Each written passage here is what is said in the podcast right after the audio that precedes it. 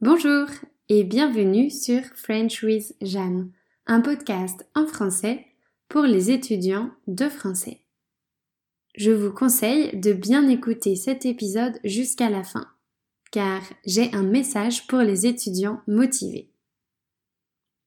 Avant cela, je continue ma série sur les passions.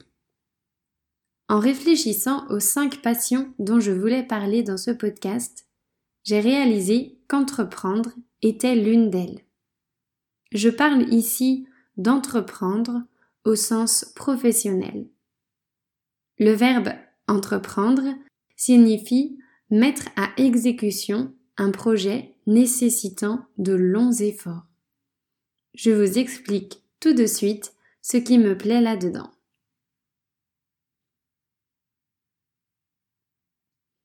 Comme vous le savez déjà, grâce aux épisodes précédents, je suis professeur de français pour les étrangers et je travaille en tant qu'indépendante. Selon moi, tous les travailleurs indépendants sont des entrepreneurs, dans la mesure où créer son propre emploi représente un projet à part entière qui nécessite en effet de longs efforts. Être freelance, c'est loin d'être facile. Quand on travaille pour soi, ça ne veut pas dire qu'on fait seulement ce qu'on a envie de faire. Ça, c'est une illusion. Travailler à son compte, pour moi, ça signifie tout gérer soi-même. Par exemple, dans mon cas, j'aime donner des cours et créer du contenu utile aux étudiants de français. Et je fais ça. Mais je fais aussi beaucoup d'autres choses. Pour commencer, je dois me plier aux contraintes administratives de ce statut. Je dois tenir une comptabilité journalière, envoyer mes factures, déclarer mes revenus trimestriels et annuels et payer mes cotisations. Ensuite, au niveau des cours, je dois m'occuper de l'organisation. Je dois bien gérer mon emploi du temps, préparer chaque session, envoyer des devoirs et les corriger. Je remplis aussi une feuille de suivi pour chaque étudiant. Puis, pour la création de contenu, je dois sélectionner le contenu que je veux mettre en forme, je dois créer les supports et écrire les légendes avant de pouvoir publier tout ça. Après ça, je réponds aux commentaires et messages des étudiants. Enfin, pour faire tout ça, je suis obligée de me former continuellement. Je dois apprendre à maîtriser des nouveaux outils comme le logiciel Audacity pour éditer les audios de mon podcast ou encore le site web Later pour planifier mes publications Instagram. Donc, je m'occupe de beaucoup de choses. Et c'est sûr que je n'avais pas conscience de tout ça quand j'ai commencé à travailler de manière indépendante.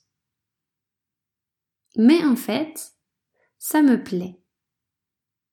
Il y a des parties que je n'aime pas, comme envoyer les factures. Mais globalement, j'adore être freelance. J'adore voir le résultat de mes efforts et gérer mes propres projets de A à Z. Être freelance et travailler seul m'a permis de prendre conscience que j'aime réfléchir à des projets et les exécuter. Être freelance m'a fait prendre conscience que j'aimais entreprendre. Récemment, j'ai lu une citation sur Internet que j'aime beaucoup. Elle est en anglais, alors je l'ai traduite pour vous. La voici. Un rêve, écrit et accompagné d'une date, devient un objectif. Un objectif divisé en plusieurs étapes, devient un plan. un plan qu'on exécute devient une réalité. En fait, pour moi, cette citation résume parfaitement l'idée de l'entrepreneuriat. Quand j'ai une idée ou un rêve, c'est comme ça que je procède. Et je prends du plaisir à réfléchir aux étapes pour atteindre mon rêve.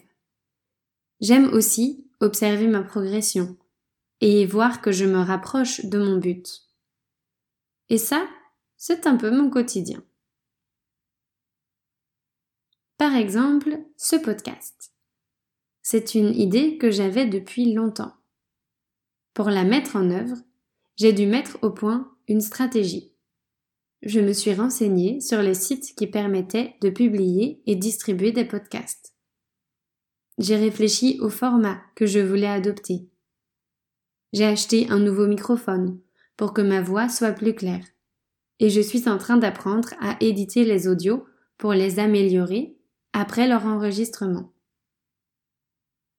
Ensuite, j'essaye de faire connaître mon podcast aux étudiants de français. Cela touche au marketing. Cela représente beaucoup de travail et je n'en tire aucun revenu. Mais c'est ça que je trouve génial. Ma motivation est intrinsèque, c'est-à-dire qu'elle vient de moi, qu'elle n'est pas extérieure. Je ne me force pas pour travailler sur ce podcast. J'adore le défi qu'il représente et je crois que c'est ça qui me pousse à le faire. Quand je mets des projets à exécution, je me sens stimulée intellectuellement. Chaque projet représente un défi. Chaque défi est une prise de risque. J'apprécie ces prises de risque car elles me donnent l'impression de me dépasser. En fait, je pourrais être prof en ligne et c'est tout. Je pourrais donner plus de cours et avoir un revenu plus élevé sans passer du temps à créer un podcast ou publier chaque jour sur Instagram. Mais quand j'y réfléchis, je comprends que ça n'est pas assez pour moi. Je pense que je suis une personne qui se lasse assez vite. Et c'est pourquoi je ressens le besoin de m'investir dans divers projets. C'est naturel. Je ne peux pas lutter contre ça. Si je ne faisais que donner des cours en ligne, je m'ennuierais. En ce sens, je me sens vraiment entrepreneur. Je nourris cette partie de ma personnalité de beaucoup de manières différentes. Premièrement, je lis pas mal de livres à ce sujet. J'aime les lire en version originale, alors je vous donne les titres anglais des livres que j'aime particulièrement. J'ajouterai les liens dans la transcription.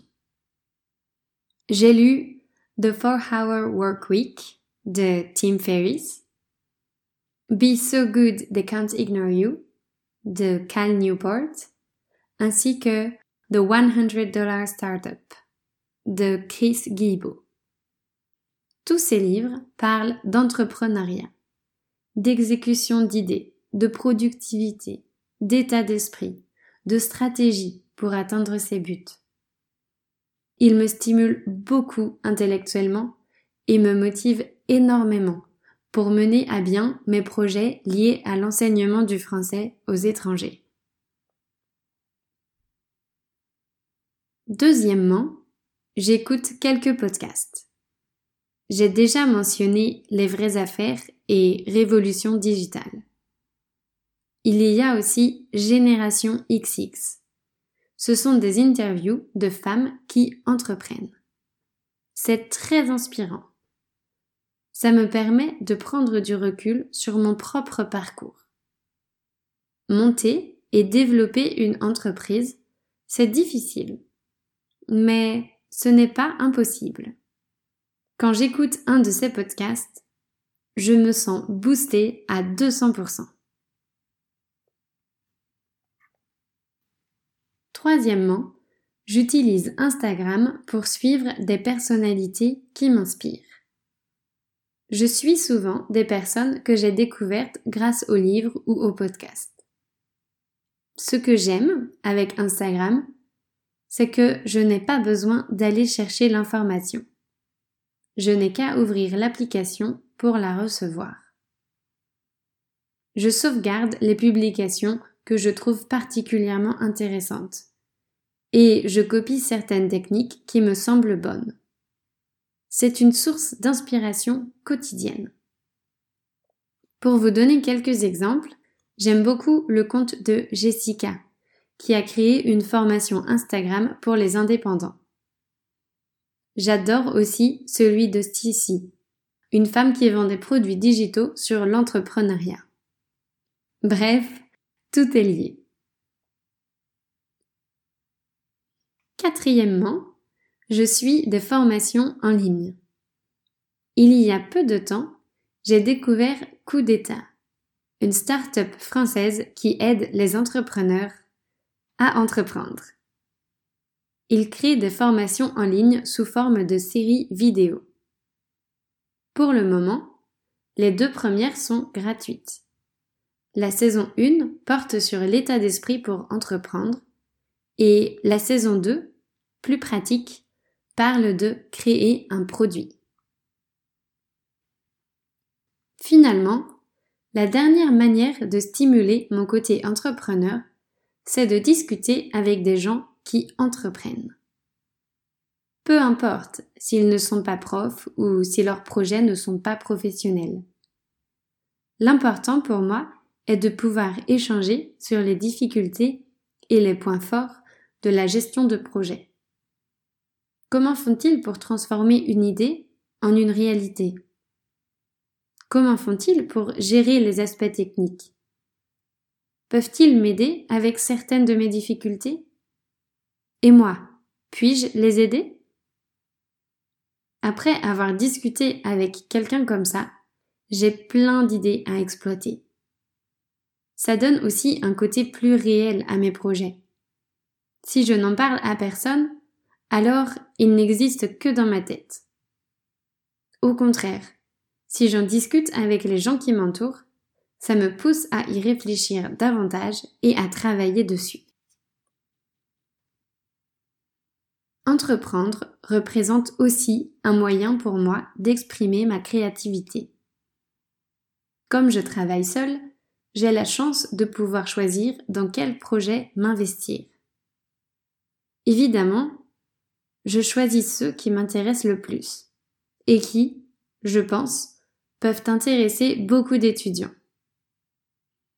Par exemple, en créant du contenu sur Instagram, je m'exerce à mettre en forme les informations de manière à ce qu'elles soient facilement compréhensives et que le rendu soit sympa à regarder. Pour le podcast, écrire les textes de chaque épisode représente une vraie expression de ma créativité. Et puisque j'adore écrire, je joins l'utile à l'agréable, comme on dit en français. Avant de terminer cet épisode, j'aimerais vous parler du projet sur lequel je travaille en ce moment. C'est un projet que j'ai appelé Défi cet acronyme signifie des exercices de français inspirants. J'ai imaginé sept défis que je vais proposer à 25 étudiants de niveau intermédiaire et avancé. Chaque défi prend entre 5 et 30 minutes et est personnel. Les défis sont centrés sur la personnalité et les goûts des participants. Ils permettent de pratiquer les quatre compétences. La compréhension écrite, la compréhension orale, la production écrite et la production orale. Les participants ont 48 heures pour réaliser chacun d'eux. Je corrigerai toutes les productions au fur et à mesure. Le défi aura lieu du 1er au 15 novembre. Il se déroulera dans un groupe privé sur Facebook. Il reste encore quelques places pour y participer. Alors, si ça vous intéresse, envoyez-moi vite un message par email ou via Instagram. Mon email est frenchwithjeanne.gmail.com et c'est le même nom que j'utilise sur Instagram. Ah oui, notez bien que la participation est gratuite. Il s'agit d'un premier test d'une de mes idées. Merci pour votre écoute et à la semaine prochaine.